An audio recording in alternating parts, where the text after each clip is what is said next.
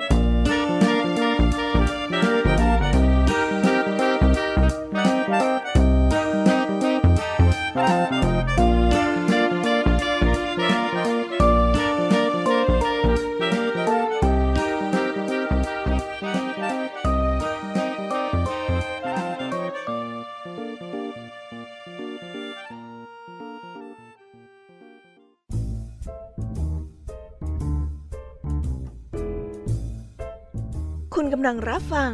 ไทย PBS Radio ต่อจากนี้ไปขอเชิญทุกท่าน รับฟังรายการ นิทานแสนสนุกสุดหันษา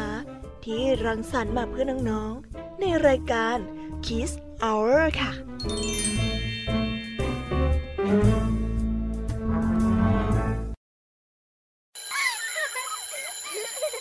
โรงเรียนเลิกแล้วกลับบ้านพร้อมกับรายการ Kids Hours โดยวัญญาชยโย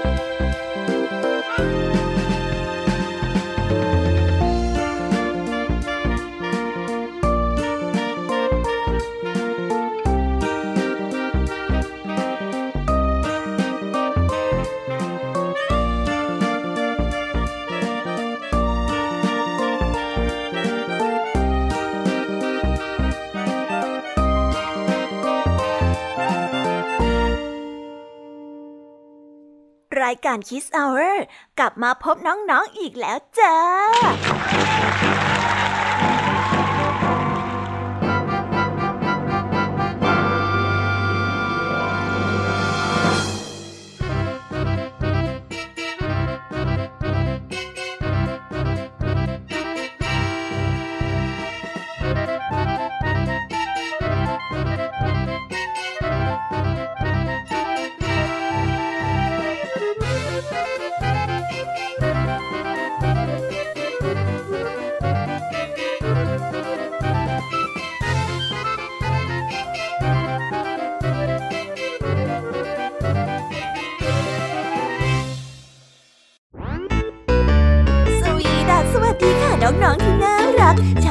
คิสอาร์ทุกๆ คนเลยนะคะ ครบสองรอบนาฬิกาหมุนหมุนหมุนผ่านมา 24 ชั่วโมง เราก็ได้กลับมาพบกันอีกแล้วนะคะในเวลาที่คุ้นเคยแบบนี้ แต่ความสนุกนั้นต้องมีมากกว่าเมื่อวานแน่นอนค่ะ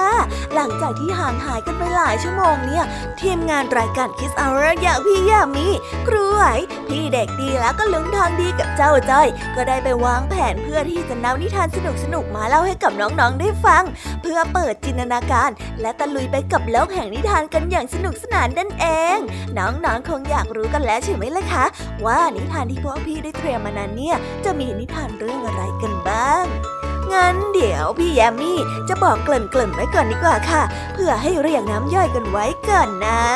วันนี้ค่ะครูไหวใจดีก็ได้เตรียมนิทานคุณธรรมทั้งสองเรื่องมาเล่าให้กับน้องๆได้ฟังกัน ซึ่งในวันนี้นะคะคุณครูไหวก็ได้นำนิทานเรื่องคนขายผัก และเรื่องเสียสินค้าดีกว่าเสียชีวิตมาฝากกัน ส่วนเรื่องราวจะสนุกสนานแค่ไหน ต้องไปรอติดตามพร้อม ๆ กันในช่วงของคุณครูไหวใจดีกันนะคะ เด็ก ๆ ส่วนพี่แยมมี่เล่าให้ฟังกันในวันนี้ก็ไม่ไม่ยอมน้อยหน้าคุณครูไหวแน่นอนค่ะ ได้เตรียมนิทานมาถึงสามเรื่อง มาเล่าแบบยาวๆต่อจากคุณครูไหวกันไปเลย นิทานเรื่องแรกของพี่ยามีนั่นก็คือนิทานเรื่อง สิงโตหมาป่าและหมาจิ้งจอกต่อกันด้วยนิทานเรื่องหนอนกับงูเหลือม และก็ปิดท้ายกันด้วยเรื่องนางเงือกน้อยกับเสียงที่หายไปนั่นเอง นิทานทั้งสามเรื่องของพี่ยามีในวันนี้ พี่ยามีขอการันตีเลยค่ะว่า สนุกอย่างแน่นอนวันนี้นะคะ ลุงทองดีกับเจ้าจ้อยก็ได้เตรียมนิทานสุภาษิตมาฝากพวกเรากันอีกเช่นเคยค่ะ ซึ่งในวันนี้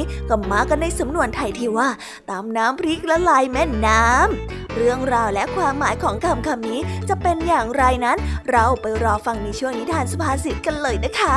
และก็ปิดท้ายกันอีกเช่นเคยกับพี่เด็กดีจากทางบ้าน ซึ่งวันนี้นะคะ พี่เด็กดีเองเนี่ยก็ได้เตรียมนิทานเรื่อง ช้างน้อยติดหล่มมาเล่าให้กับพวกเราได้ฟังกัน ในช่วงนิทานพี่เด็กดีจากทางบ้านนั่นเอง โอ้โหยังไงล่ะได้ยินแค่ชื่อนิทานก็น่าสนุกแล้วใช่ไหมล่ะคะเด็กๆพี่ยามีก็ตื่นเต้นที่จะรอฟังนิทานที่แสนสนุกนุกที่พวกเรารออยู่ไม่ไหวแล้วล่ะค่ะ มีแต่เรื่องที่น่าฟังทั้งนั้นเลยนะคะเนี่ยเอาละค่ะ งั้นเรามาเตรียมตัวเตรียมใจ พร้อมกับการเข้าไปตะลุยในดินแดนแห่งนิทานกันแล้วหรือยังคะ ตอนนี้เนี่ยคุณครูไหวเนี่ยได้มายืนรอน้องๆอยู่ที่หน้าห้องเรียนแล้วนะ ถ้าหากว่าน้องๆพร้อมกันแล้ว เรานับถอยหลังพร้อมๆกันเลยค่ะสามสองหนึ่ง let's go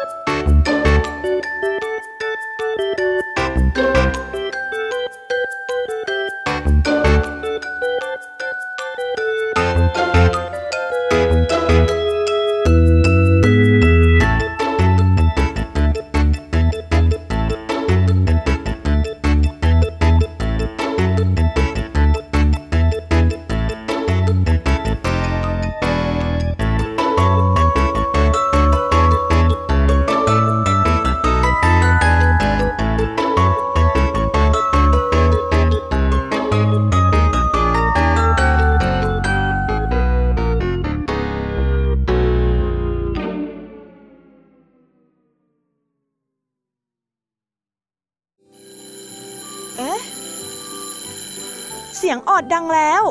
อุ้ยต้องไปเข้าเรียนแล้วล่ะค่ะ ไม่รอช้า เราไปหาคู่ไหวกันเถอะ ไปกันเลย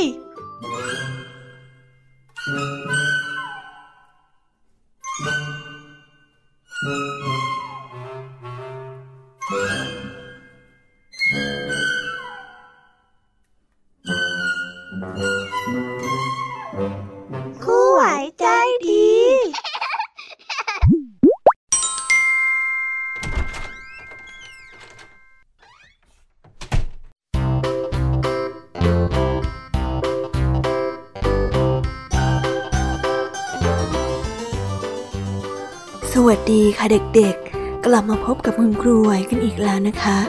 วันนี้ครูไหวมีนิทานมาเล่าให้ฟังสองเรื่อง ซึ่งในนิทานเรื่องแรกของคุณครูไหวนี้ มีชื่อเรื่องว่า คนขายผัก ส่วนเรื่องราวจะเป็นยังไงนั้น เราไปติดตามพร้อมๆกันได้เลยค่ะ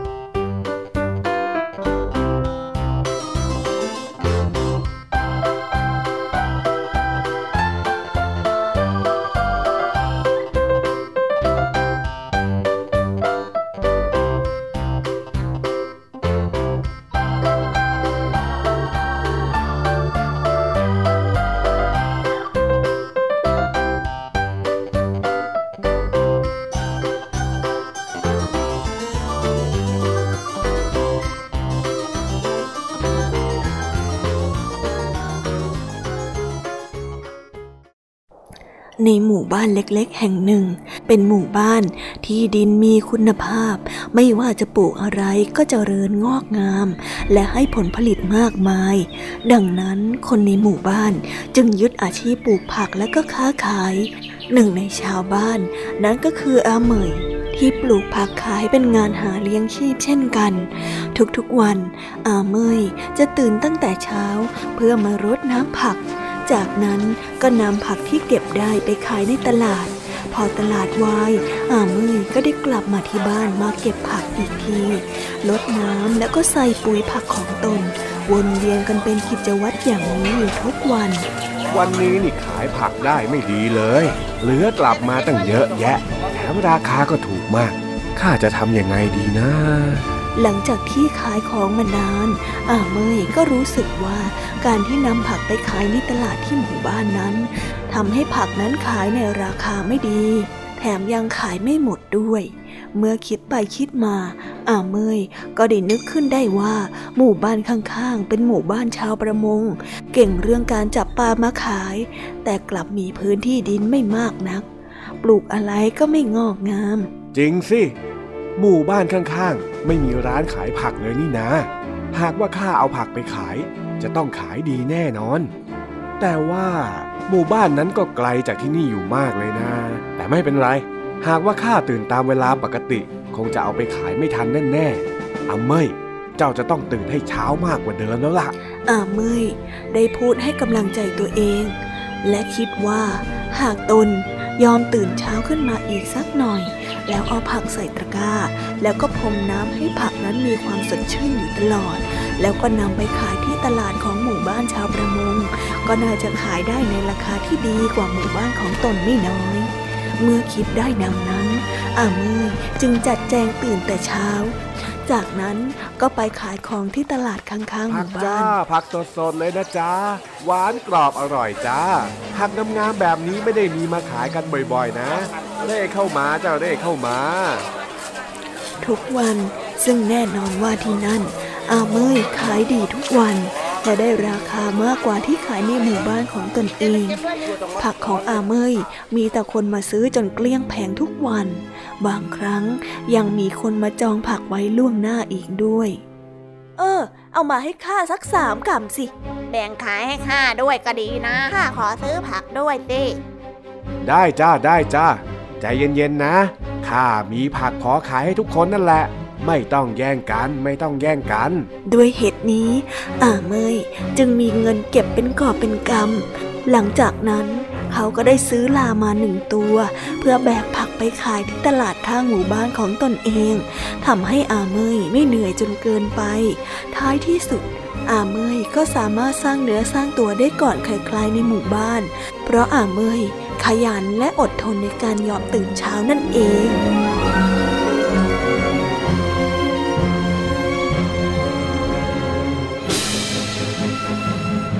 นิทานเรื่องนี้ก็ได้สอนให้เรารู้ว่า ผู้ที่มีความขยันที่รู้จักการวางแผนชีวิต และใช้วิธีคิดที่รอบคอบในการวางแผน ย่อมจะประสบความสำเร็จรวดเร็วกว่าคนอื่นๆ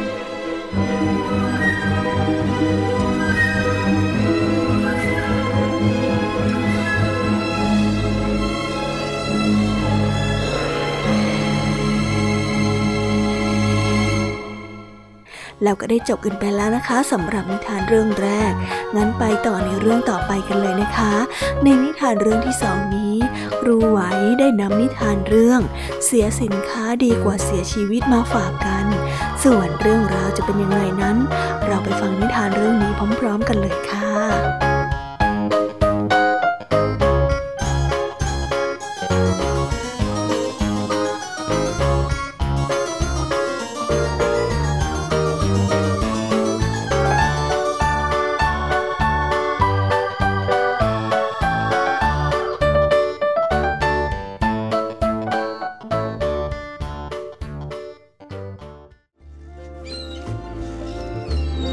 ายใต้ท้องฟ้าที่สดใส กับเกลียวคลื่นของท้องทะเล ได้มีเรือบรรทุกสินค้าลำหนึ่ง ได้กางใบโต้ลม แล่นไปยังจุดหมาย ในระหว่างทางที่ไปถึงจุดหมายนั้น ก็ต้องผ่านช่องแคบมาแล้วนะช่องแคบนี้ต่างเป็นที่เล่าลือกันในหมู่บ้านนักเดินเรือ ว่าเป็นช่องแคบอาถรรพ์หากใครได้แล่นเรือผ่านเข้าไป ก็อาจจะไม่สามารถแล่นเรือออกมาได้อีก ดังนั้นหากหลีกเลี่ยงได้ นักเดินเรือทั้งหลาย ก็ไม่มีใครเฉียดเข้าไปใกล้ช่องแคบนี้เลย แต่ในขณะเดินเรือของพ่อค้าในครั้งนี้ ได้มีเหตุจำเป็นจะต้องแล่นเรือผ่านช่องแคบนี้ไปเพื่อที่จะไปถึงจุดหมายได้ทันเวลาที่นัดหมายส่งของเอาไว้ พอเรือเริ่มแล่นเข้าไปใกล้ช่องแคบพ่อค้าก็ได้ตะโกนบอกให้ลูกเรือทุกคนระวังตัว เหล่าลูกเรือที่เดินทางมาด้วยกัน ก็ควบคุมเรืออย่างระมัดระวัง แล้วก็พาเรือลำใหญ่ แล่นเข้าไปข้างหน้าตามกระแสลมเมื่อเรือได้แล่นเข้ามาจนถึงช่วงกลางของช่องแคบมรณะ ก็ปรากฏว่าทั้งซ้ายและขวา หน้าหลังก็ต่างถูกโจรสลัดล้อมเอาไว้หมด พวกโจรสลัดมีมากมายหลายคน ทั้งยังมีอาวุธครบมือ จึงเป็นที่สะเทือนขวัญของเหล่าลูกเรือทั้งหลาย ข้าคือโจรสลัดที่ครอบครองน่านน้ำแห่งนี้ ถ้าหากว่าเจ้ายังไม่อยากตาย ก็ส่งของมีค่าบนเรือมาให้หมด เหล่าลูกเรือบนเรือบรรทุกได้ยินดังนั้นก็ต่างเกรงกลัวจนได้แต่พากันนั่งหมอบอยู่กับพื้น ตัวสั่นเงินงก ไม่คิดจะสู้กับโจรสลัด พ่อขาของเรือที่เดินทางมาด้วยกัน เป็นคนที่มีสติปัญญาเฉียบแหลม เห็นว่าหากปล่อยให้เป็นแบบนี้ต่อไป นอกจากจะเสียทรัพย์สินแล้ว ชีวิตของพวกตนก็อาจจะรักษาไว้ไม่ได้ จึงได้ตะโกนเสนอข้อต่อรองกับหัวหน้าโจรสลัดว่า ใจเย็นก่อนนะท่านหัวหน้าโจรสลัดผู้ยิ่งใหญ่ข้ากับลูกเรือ ต่างก็ไม่มีใครคิดจะสู้กับท่านหรอก คือข้าข้ายินดียกทรัพย์สินบนเรือนี้ให้หมดเลย ขอเพียงแค่ ให้ท่านปล่อยพวกเราก็พอ นะนะ พ่อค้าพยายามพูดโน้มน้าวจิตใจเหล่าโจรสลัด เมื่อได้ฟังเช่นนั้น เหล่าโจรสลัดเองก็เห็นด้วย นอกจากจะไม่เสียแรงต่อสู้แย่งชิงแล้ว ยังได้ทรัพย์สินมากมายมาเป็นของตนอย่างง่ายดายอีกด้วย โจรสลัดก็ได้ปล่อยให้พ่อค้าและลูกเรือแล่นเรือจากไปแต่โดยดี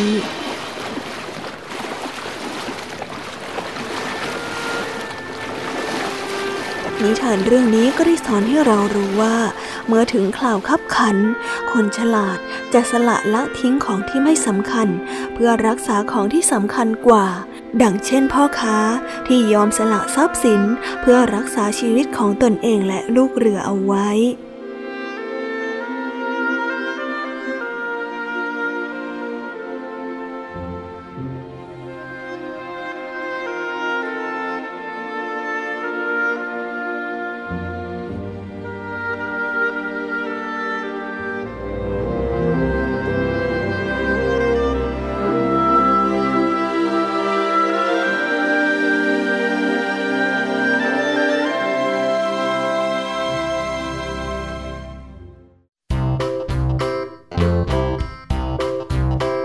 ก็ได้จบกันไปแล้วนะคะสำหรับนิทานทั้งสองเรื่อง เป็นยังไงกันบ้าง นิทานในวันนี้สนุกกันไหมเอ่ย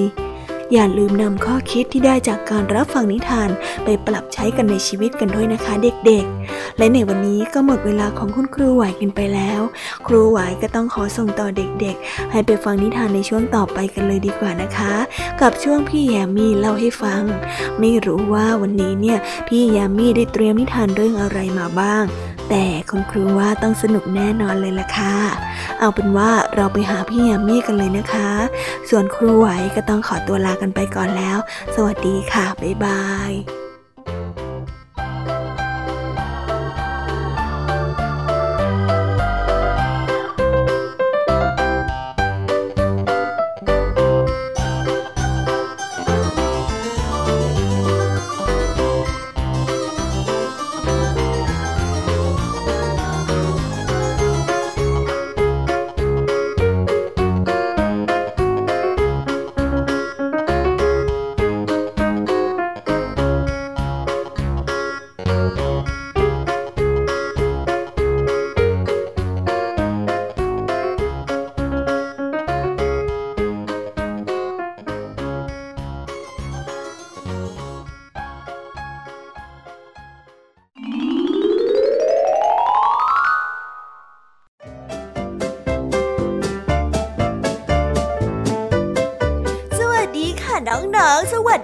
อีกรอบ กลับมาพบกับพี่ยามีในช่วง พี่ยามีเล่าให้ฟังกันอีกแล้ว นิทานเรื่องราวของพี่ยามีที่พี่ยามีเตรียมมาให้น้องๆในวันนี้ ได้มีชื่อเรื่องว่า สิงโต หมาป่า และหมาจิ้งจอกค่ะ ถ้าน้องๆอยากฟังกันแล้วเนี่ยงั้นเราไม่รอช้าแล้วนะคะ เราไปฟังนิทานเรื่องนี้พร้อม ๆ กันเลยค่ะ ไปฟังกันเลย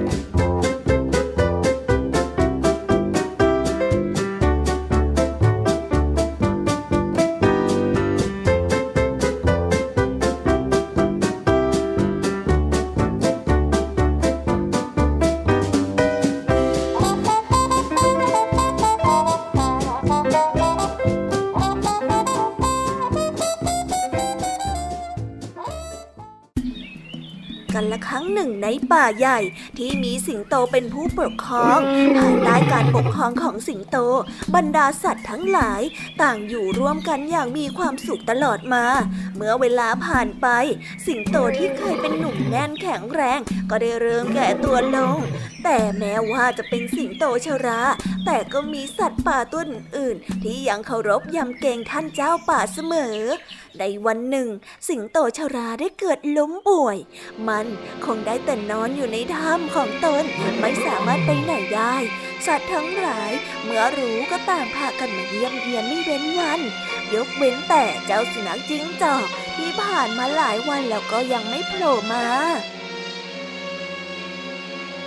ฝั่งเจ้าหมาป่า ก็ไม่ค่อยชอบเจ้าสุนัขจิ้งจอกอยู่แล้ว เมื่อไม่เห็นเจ้าสุนัขจิ้งจอกมาเยี่ยมเยียนอาการป่วยของเจ้าสิงโต ก็ถือโอกาสพูดจากระแนะกระแหนใส่ร้ายหมาจิ้งจอกให้สิงโตฟัง ดูสิท่านสิงโต ท่านป่วยมาตั้งหลายวันขนาดนี้แล้ว แต่เจ้าหมาจิ้งจอก มันก็ยังไม่รู้จักมาเยี่ยมท่านเลย การที่มันทำอย่างนี้ ย่อมแสดงให้เห็นว่า มันไม่ได้ให้ความเคารพต่อท่านเลยสักนิด ในขณะนั้นเอง เจ้าหมาเจ้งจอกก็ได้เดินทางมาถึงพอดี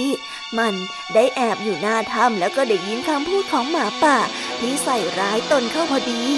มันได้รอจนหมาป่านั้นพูดจบ แล้วจึงได้เดินเข้าไปในถ้ำทำทีเป็นไม่ได้ยินอะไร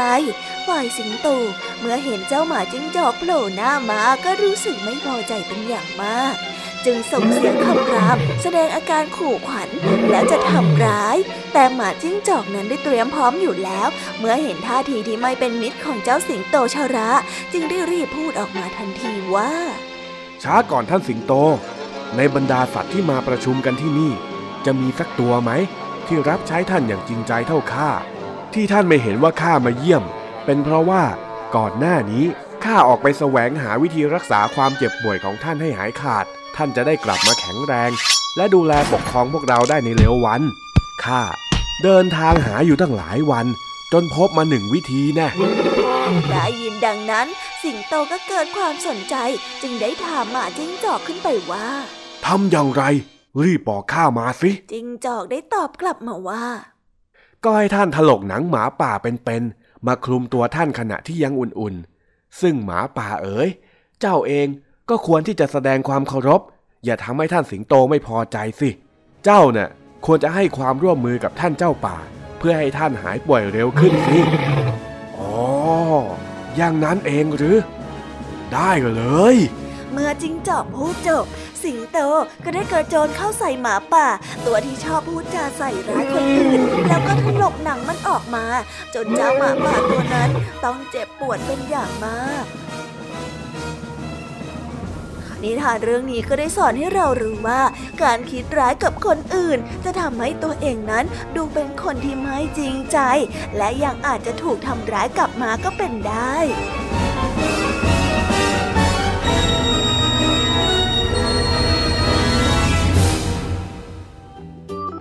และแล้วเราก็ได้จบกันไปแล้วนะคะสำหรับนิทานในเรื่องที่หนึ่งของพี่ยามีเป็นยังไงกันบ้างคะน้องๆสนุกกันไหมเอ่ย งั้นเราไปต่อกันในนิทานเรื่องที่สองกันต่อเลยนะคะ ในนิทานเรื่องที่สองนี้ มีชื่อเรื่องว่าหนอนกับงูเหลือม เรื่องราวจะเป็นยังไงนั้น เราไปฟังพร้อม ๆ กันได้เลยค่ะ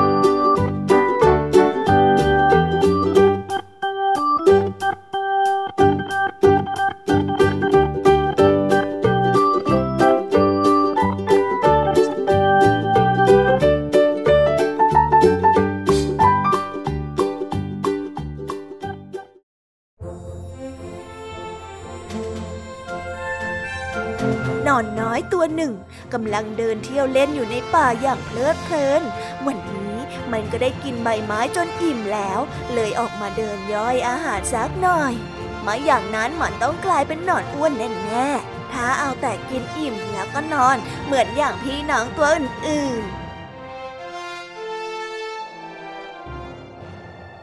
เอ้ยอากาศดีจังเลย ระหว่างทางที่กำลังเดินเล่นอยู่นั้น จู่ๆก็มีลมพัดกระโชกแรงเข้ามาวูบหนึ่ง เจ้าหนอนน้อยไม่อาจต้านทานลมแรงนั้นได้ โดนลมพัดจนปลิวกระเด็นออกนอกเส้นทาง กลายเป็นหนอนกิ้งหลุนหลุนหลุนไปบนพื้น จนเวียนหัวตาลาย ต้องนอนนิ่งๆ ไม่มีแรงขยับไปไหน ครั้น ออากาศดีขึ้นแล้ว เจ้าหนอนน้อยจึงชะโงกคอขึ้นมองว่า เมื่อสักครู่นี้ได้เกิดอะไรขึ้นทำไมจู่ๆจึงมีลมแรงพัดเข้ามาใส่ตน ทั้งทางที่ยังไม่ทันตั้งตัว เจ้าหนอนน้อยนั้นอดจะบ่นไม่ได้ว่าเอ้ยพายุอะไร พัดมาซะแรงเชียว เรายังไม่ทันได้ตั้งตัวอะไรเลย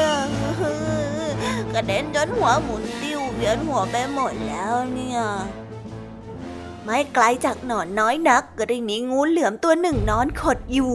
งูเหลือมตัวนี้ ตัวโตหน้าเกรงขาม ผิวของมันมันเลื่อมเมื่อได้ยินเสียงโอดครวญของเจ้าหนอนน้อย มันก็ได้เอ่ยขึ้นมาว่า พายุอะไรที่ไหนกัน ลมเมื่อกี้นี้ เป็นเพียงลมหายใจของข้าเท่านั้นเอง พอได้ยินแบบนั้น หนอนน้อยก็รู้สึกน่าทึ่งมาก จึงได้เงยหน้าพูดกับงูเหลือมตัวโตไปว่า โอ้ด้านผู้ยิ่งใหญ่ยังแค่ลมหายใจของท่าน ก็ทำให้หนอนน้อยถึงกับตัวปลิวกลิ้งกระเด็นไปไม่เป็นท่า ท่านคงจะเป็นผู้ยิ่งใหญ่อย่างแท้จริงแน่แน่นอนน้อยอยากเป็นแบบท่านบ้างจังเลยอะ หนอนน้อยได้ชื่นชมความยิ่งใหญ่ของงูเหลือมด้วยท่าทางตื่นเต้น ดวงตาเล็กๆ ของมันเป็นประกาย นับถืองูเหลือมจากใจมากจริงเจ้าหนอนน้อย เจ้าพูดชื่นชมข้าเกินไปแล้ว ไม่ใช่ว่าข้าตัวโตหรอก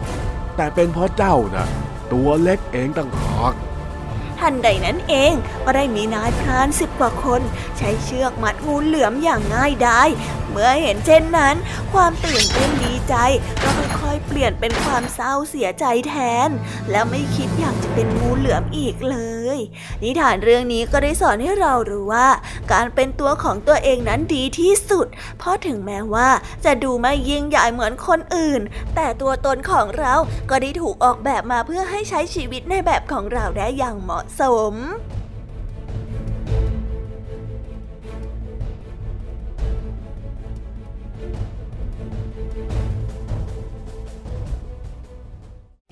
ว้าวว้าวว้าวเผลอแค่แป๊บเดียวเนี้ยก็จบนิทานในเรื่องที่สองของพี่ยามีไปแล้วนะคะเนี่ยเอาละค่ะ น้องๆจุกใจกันแล้วหรือยังคะโอ้โหยังไม่จุใจกันแน่ๆเลยสิคะเนี่ยงั้นเราไปต่อกันในนิทานเรื่องที่สามกันต่อเลยนะคะ ในนิทานเรื่องที่สามนี้ มีชื่อเรื่องว่า นางเงือกน้อยกับเสียงที่หายไป เรื่องราวจะเป็นยังไงนั้น เราไปฟังกันได้เลยค่ะ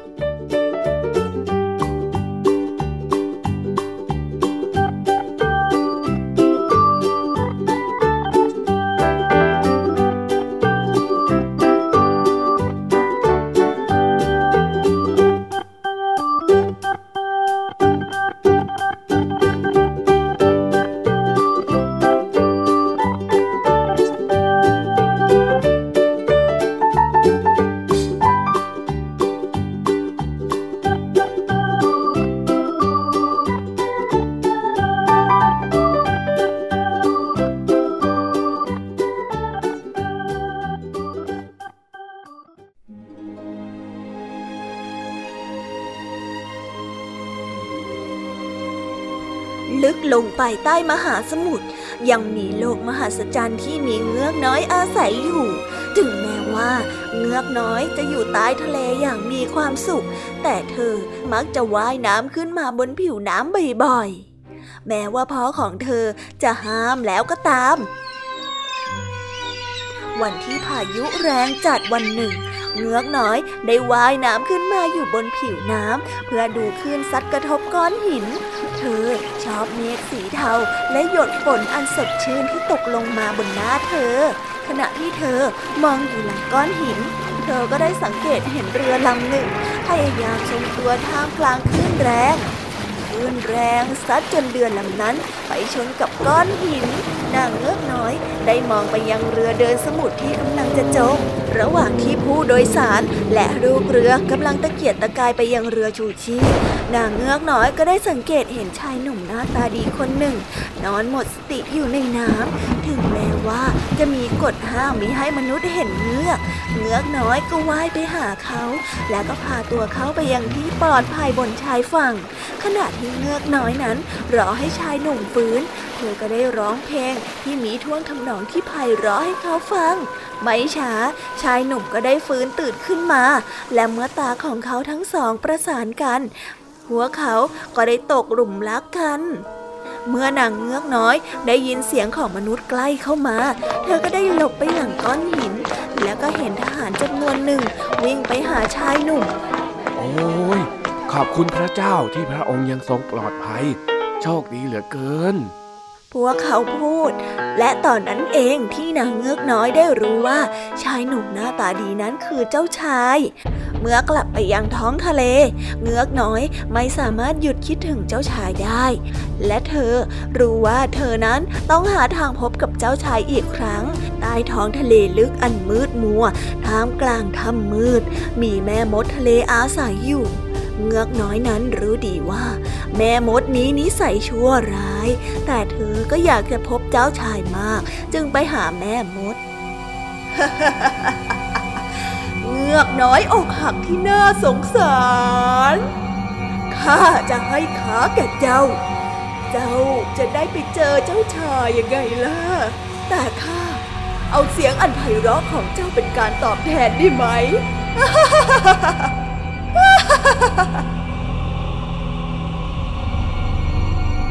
งือกน้อยได้ตอบตกลง เธอให้อะไรก็ได้ที่ทำให้เธอได้อยู่กับคนรัก เขาต้องจำเธอได้แน่นอน ถึงแม้ว่าเธอ จะบอกเขาไม่ได้ว่าเธอเป็นใครก็ตาม แล้วเงือกน้อยก็ว่ายน้ำขึ้นไปบนผิวน้ำแล้วก็ได้ทิ้งเสียงอันไพเราะของตนเอาไว้ข้างหลัง เธอหมดแรงแล้วก็ได้ล้มลงบนชายหาดเดียวกับที่เธอไปเจอเจ้าชายในครั้งสุดท้าย โชคดีที่เจ้าชายกำลังเดินอยู่บนหาดนั้นพอดี แล้วก็ได้มาเจอเธอ อย่างไรก็ตาม พระองค์ก็รู้สึกคุณหน้านางเงือกน้อย แต่ก็ยังจำไม่ได้ว่าเธอเป็นหญิงสาวลึกลับที่ช่วยชีวิตองค์ชายไว้ เอ๊ะ เธอเป็นใครกันนะ่ะ หน้าตาคุ้นๆอยู่นะ เจ้าชายได้ตรัสถาม แต่นางเงือกน้อยบอกไม่ได้ เจ้าชายรู้สึกเห็นใจหญิงสาวแปลกหน้าผู้นี้ แล้วก็ได้คิดว่าบางทีเธออาจจะเป็นผู้ช่วยชีวิตเขาจากเรือที่อับปางมาก็ได้ ถึงแม้ว่าเธอจะพูดไม่ได้ แต่พระองค์ก็คิดว่าเธอนั้นเป็นสหายที่ดี แล้วก็ค่อยๆชอบเธอมากขึ้นทุกวัน นางเงือกน้อยนั้นมีความสุขที่ได้อยู่กับเจ้าชาย เธอคิดว่าสักวันหนึ่งเจ้าชายจะจำเธอได้ เพียงแต่ต้องใช้เวลาสักเล็กน้อย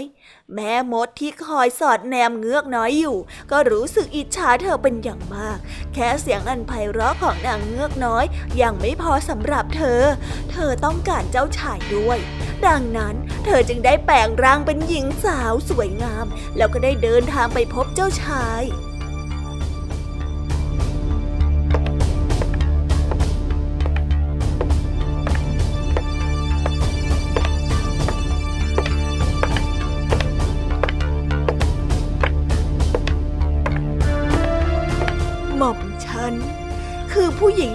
ชีวิตพระองค์เพคะ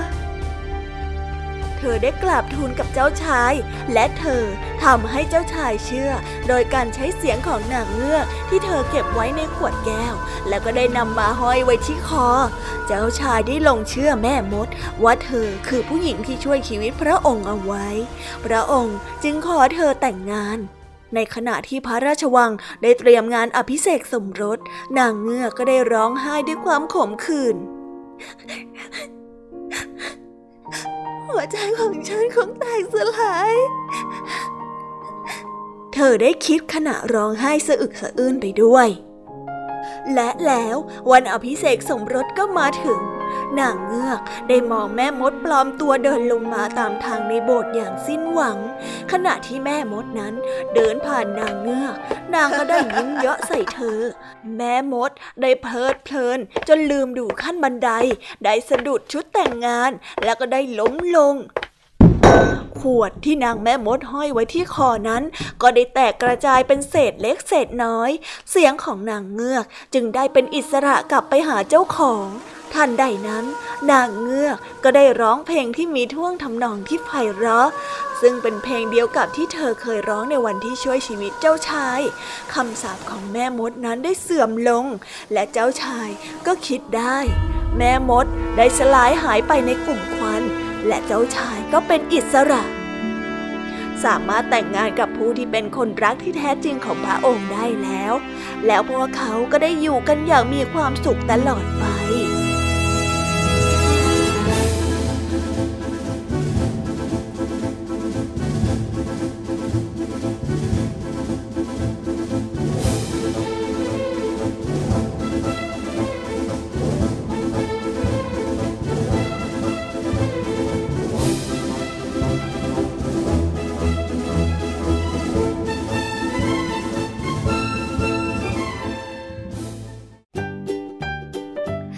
แล้วก็ได้จบกันไปแล้วนะคะสำหรับนิทานทั้ง 3 เรื่องของพี่แยมมี่เป็นยังไงกันบ้างคะ ฟังกันซะจุใจกันเลยละสิแต่ ยังไม่หมดแต่เพียงเท่านี้นะ ยังเหลือเรื่องราวของนิทานสุภาษิตและนิทานพี่เด็กดีอีกเพียบเลย ถ้างั้นพี่แยมมีก็ต้องขอส่งต่อน้องๆ ให้ไปพบกับเจ้าจอยและก็ลุงทองดีกันในช่วงนิทานสุภาษิตกันเลยนะคะสำหรับตอนนี้เนี่ยพี่แยมมีก็ต้องขอตัวไปพักแป๊บหนึ่งนะคะ เดี๋ยวกลับมาพบกันใหม่ในช่วงท้ายรายการค่ะ ส่วนตอนนี้ไปหาลุงทองดีกับเจ้าจอยกันเถอะค่ะ ไปกันเลย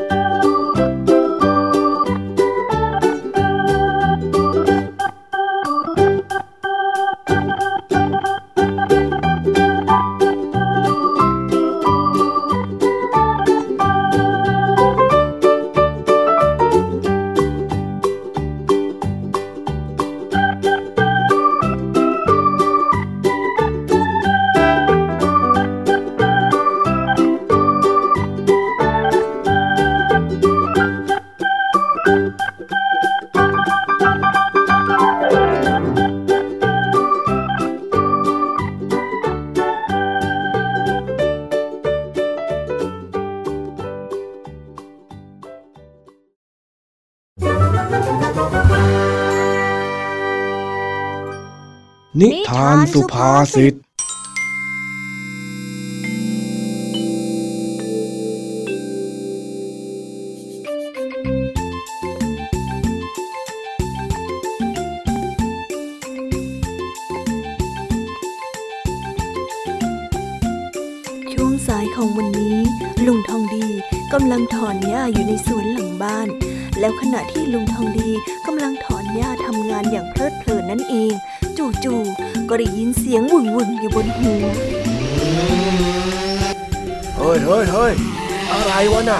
น่ะนี่มันอะไรกันเนี่ย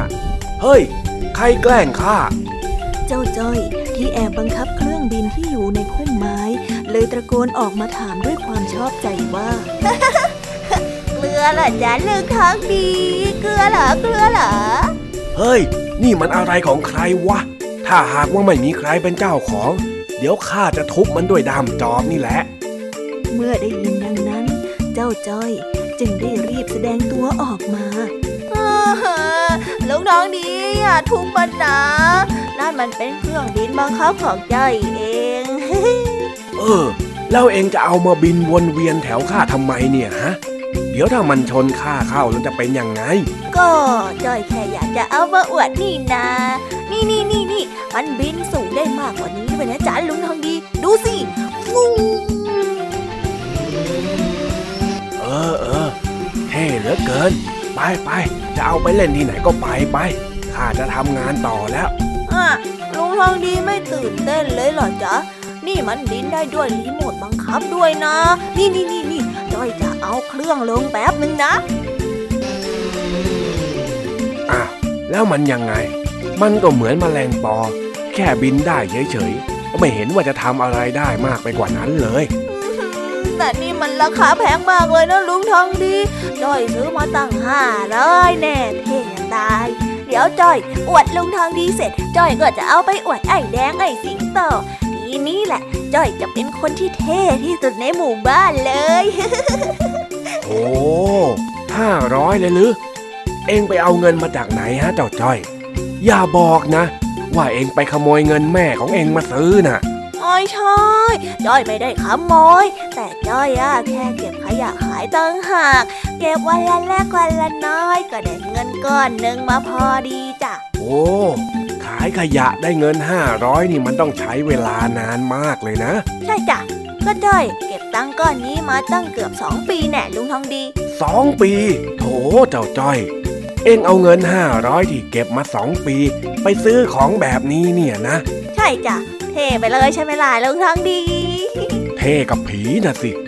เองเนี่ยมันตำน้ำพริกละลายแม่น้ำจริง ๆ เลยเชียวนั่นแน่สำนวนไทยอีกแล้ว คราวที่แล้วน้ำพริกถ้วยเก่าแปลว่าแฟนเก่าคราวนี้เนี่ยตามน้ำพริกละลายแม่น้ำแสดงว่าต้องเกี่ยวกับคนรักของรักแน่ๆเลยใช่ไหมล่ะจ๊ะโธ่ไอ้สุนทรจ้อย รางวัลนนี้นี่เองได้มาเพราะโชคช่วยแน่แน่อ้าวจ้อยท้ายผิดไปเหรอจ๊ะๆ ก็ผิดนะสิผิดไม่มีชิ้นดีเลยตำน้ำพริกละลายแม่น้ำเนี่ย มันหมายความว่า การกระทำอะไรที่ไม่เหมาะสม ลงทุนลงแรงไปตั้งมาก แต่ได้ผลลัพธ์กลับมาเพียงน้อยนิด ไม่คุ้มค่ากับการลงทุน แล้วก็ไม่ได้ประโยชน์อะไรกลับมาเลยต่างหากอ้าวทำไมลุงทองดีต้องว่าจ้อยด้วยอะก็เนี่ยถ้าเองเอาเงิน500ไปซื้อหนังสือ หรือว่าซื้อเสื้อผ้าสวยๆมาใส่ มันจะดูเท่กว่านี้อีกนะ ก็จ้อยอยากได้เครื่องบินนี่เนาะอะงั้นไหนเองลองบอกสิว่า ประโยชน์ของเครื่องบินเนี่ยมันมีอะไรบ้าง ก็มันเท่ดี แล้วก็เท่ดีแล้วก็เท่ดีแล้วก็ นั่นไง ดูสิ ซื้อมา500ทำได้แค่เท่เนี่ยนะอ้าลุงทองดีพูดจะจ้อยรู้สึกผิดเลยอะ เออ รู้สึกผิดนะดีแล้ว คราวหน้าจะได้ไม่ทำอีก เองมานี่ เดี๋ยวข้าจะเล่าอะไรให้ฟัง ก็ได้จ้ะกาละครั้งหนึ่ง มีเศรษฐีคนหนึ่งปลูกบ้านอยู่ต้นแม่น้ำได้ไปทะเลาะกับเศรษฐีอีกคนที่ปลูกบ้านอยู่ท้ายแม่น้ำวันหนึ่ง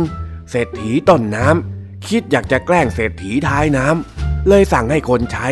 มาช่วยกันตำน้ำพริก แล้วเทลงไปในแม่น้ำเพื่อหวังจะให้น้ำนั้นเปื้อน หากว่าใครมาโดนเข้าก็จะแสบ เพื่อหวังว่าจะแกล้งไม่ให้บ้านของเศรษฐีท้ายน้ำใช้น้ำได้ เศรษฐีต้นน้ำสั่งให้คนใช้ทำเช่นนี้อยู่หลายวัน จนเงินทองที่มีก็เริ่มร่อยหรอไปกับการซื้อน้ำพริก แต่พอแอบไปดูที่หน้าบ้านของเศรษฐีท้ายน้ำก็พบว่ามีพริกแกง ลอยมาได้แค่แป๊บเดียว แล้วก็ลอยผ่านไป เศรษฐีต้นน้ำจึงรู้ว่า สิ่งที่เขาพยายามทำนั้น ไม่ได้ส่งผลอะไรกับเศรษฐีท้ายน้ำเลย นี่แหละ เข้าใจหรือยังฮะเจ้าจ้อย ความพยายามที่ไม่มีความหมายน่ะมันเป็นแบบนี้อ๋ออย่างนี้นี่เอง งั้นคราวหน้าจ้อยจะไม่เอาเงินไปทำอะไรที่เสียเปล่าแล้วละจ้ะเออ ดีมาก ซื้อมาแล้วก็ถือว่าแล้วกันไป ถือสว่าให้เป็นบทเรียนก็แล้วกัน แต่ว่าเจ้าเครื่องบินนี้เนี่ยมันบินได้นานแล้วก็สูงมากเลยนะจ๊ะลุงทองดี ลุงอะอยากจะลองเล่นดูไหมจ๊ะอ้าวอ้าวไหนลองมาเล่นดูสิเย้นี่นี่นี่อันนี้นี่รีโมทนะจ๊ะอืมว่าแต่มันกดยังไงล่ะเนี่ยตุ่มนี้หรือว่าตุ่มนี้ใช่แล้วจ้ะตรงนี้เลยจ้ะกดตรงนั้นมันก็จะลอยสูงขึ้นเรื่อยๆเลยจ้ะลุงอ้าวอ้าวกดกด ลุง มันบินสูงไปแล้วเนี่ย อันลงมาต่ำๆหน่อยสิจ้าลุงน้องดี เอาเอาเอาลงอย่างไงล่ะ กดตรงนี้หรือ ไม่ใช่ลุง อย่างกดตรงนั้น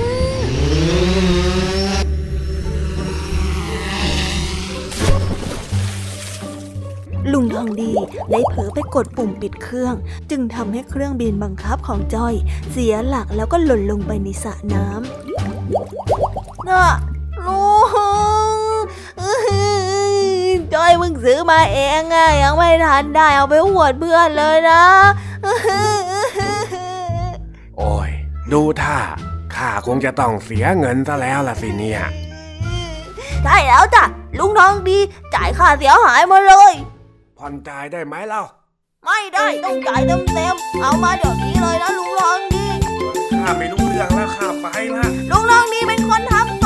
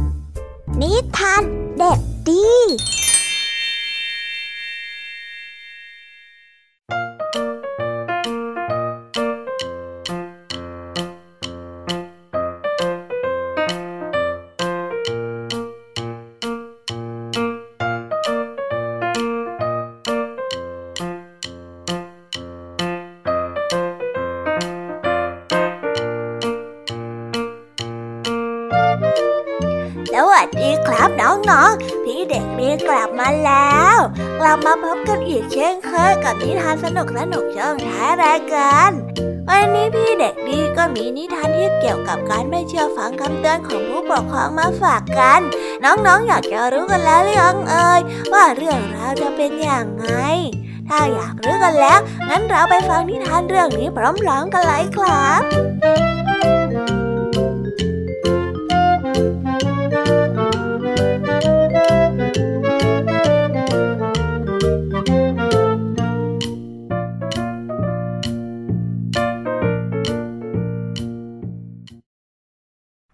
น้อย เป็นลูกช้างที่ชอบเที่ยวเล่นทะเลทะไหล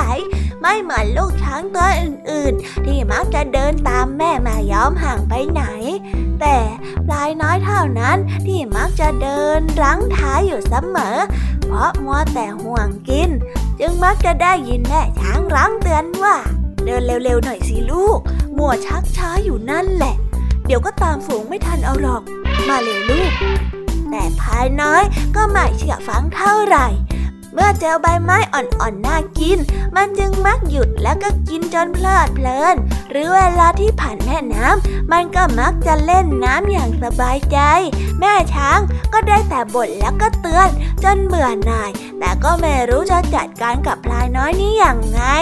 วันหนึ่งพลายน้อยได้มัวแต่หลงกินใบไม้จนเพลิน จนกว่าจะรู้ตัวว่าช้างโขลงนั้นได้เดินไปไกลลิบแล้วพลายน้อยจึงได้รีบวิ่ง ตามช้างโขลงไป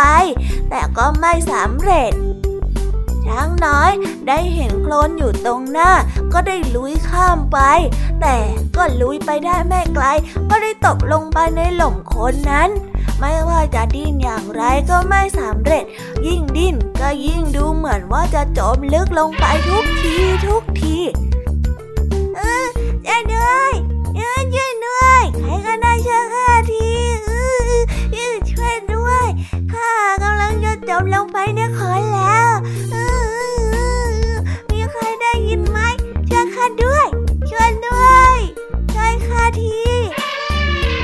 น้อย ได้ร้องตะโกนขอความช่วยเหลือเสียงดังลั่นอย่างร้อนใจ ตอนนี้ก็ไม่ดิ้นแล้ว เพราะว่ายิ่งดิ้นเท่าไหร่ ก็มีแต่จะจมเร็วขึ้น ดังนั้นพลายน้อยจึงได้ยืนนิ่งๆ แล้วก็ส่งเสียงตะโกนดัง ๆ แทน ช่วยด้วย ช่วยด้วย ใครก็ได้ช่วย ณะนั้นเองก็ได้มีเจ้านกกระสาเจ้าปัญญาผ่านมาพอดี เจ้านกกระสาเห็นแล้วก็คิดหาวิธีช่วยลูกช้างพลายน้อย เจ้าใจเย็นก่อน ขอข้าอยู่นี่สักเดี๋ยว เดี๋ยวข้าจะคิดวิธีช่วยเจ้าเอง ได้เลยจ้ะแต่ลุงกระสารีบกลับมาแล้วๆหน่อยนะ ไม่อย่างนั้นนะพลายน้อยต้องจมลงไปในบ่อคอนนี้แน่ๆเลยอะ ใจเย็นๆก่อนเจ้าลูกช้าง คอยดูต่อไปเถอะลูกช้างน้อย ได้ตะโกนบอกตามหลังเจ้านกกระสาเท่าที่บินจากไป เมื่อเวลาผ่านไปเรื่อยๆ พายน้อยก็ร้อนรนใจ กระวนกระวายขึ้นเรื่อยๆ แต่ก่อนที่จะทนไม่ไหว นกกระสาเท่าก็ได้บินกลับมา พร้อมกับพากอริล่าเพื่อนสนิทมาช่วยอีกแรง โอ้ลุงนกกระสากอริล่าตัวบ้านเริ่มเลย ถ้าลงมาช่วยพลายน้อย มีหวังต้องติดลมด้วยกันแน่ๆเลยโอ้โหเจ้าช้างน้อย เดี๋ยวข้าจะเป็นคนที่ช่วยเจ้าเองเมื่อถึงเวลากอริล่าตัวโตก็ได้ใช้มือจับหางงูเอาไว้ แล้วก็ได้โยนขึ้นไป ให้พายน้อยจับพลายน้อยได้ใช้งวง จับอีกด้านหนึ่งของงู กลายเป็นเชือกที่มีชีวิตขึ้นมา กอริล่าใช้แรงดึงพายน้อยขึ้นมาจากโคลนได้ในที่สุด พายน้อยได้รีบขอบคุณเจ้านกรักษากับกอริลล่า แล้วก็งูอย่างยกใหญ่ จากนั้นก็รีบออกติดตามโขลงช้างไป นับตั้งแต่นั้นมาพลายน้อยก็พยายามตามฝูงให้ทันตลอด และก็ยังเชื่อฟังคำตักเตือนของแม่ด้วย นิทานเรื่องนี้ก็ได้สอนให้เรารู้ว่า เราควรเชื่อฟังคำตักเตือนของผู้ใหญ่ ไม่เที่ยวเล่นซุกซนจนเกินไป เพราะอาจจะนำความเดือดร้อนมาให้ตนเองได้แล้วก็จบกันไปแล้วนะครับสำหรับนิทานของพี่เด็กดี ที่ได้เตรียมมาเล่าให้กับน้องๆฟังกันในวันนี้ เกือบไปแล้วไม่หลอดจับพลายน้อย ดีนะที่เอาตัวรอดมาได้ และก็กลายเป็นเด็กดี เนี่ย ไม่อย่างนั้นครั้งต่อไปจะเป็นอย่างไรก็ไม่รู้นะครับ แล้ววันนี้ก็หมดเวลาของช่องพี่เด็กดีกันไปแล้ว เอาไว้พบกันใหม่ในวันหน้านะสำหรับวันนี้พี่เด็กดีก็ต้องขอตัวลากันไปก่อนแล้วละครับบ๊ายบายครับ สวัสดีครับ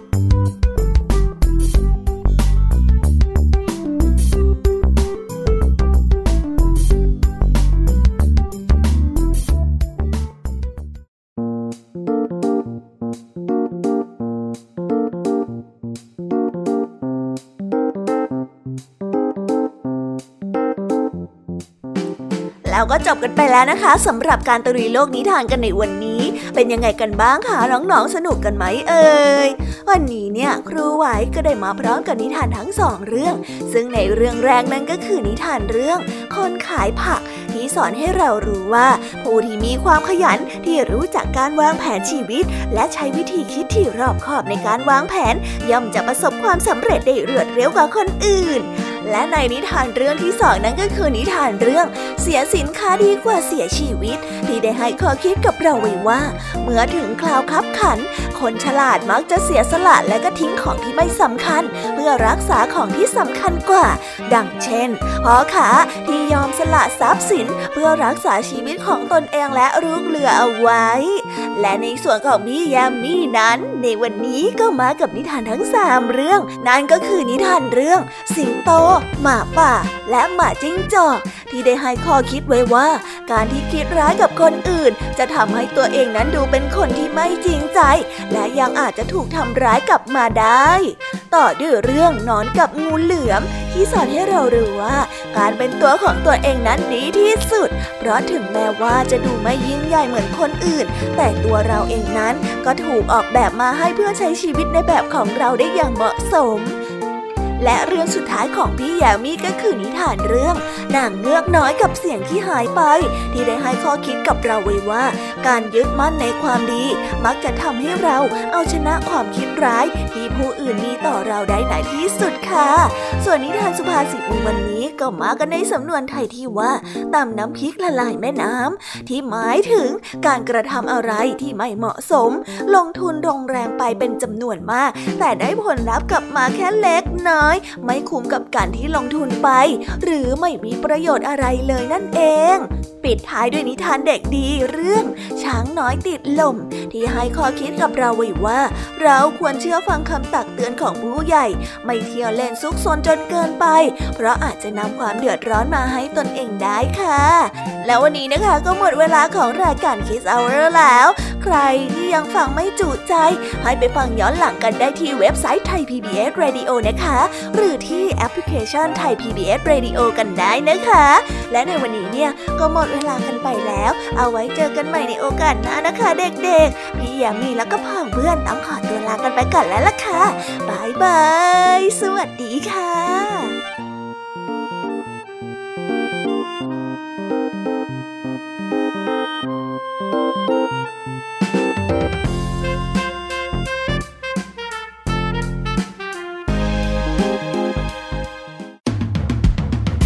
ตามรับฟังรายการย้อนหลังได้ที่เว็บไซต์และแอปพลิเคชัน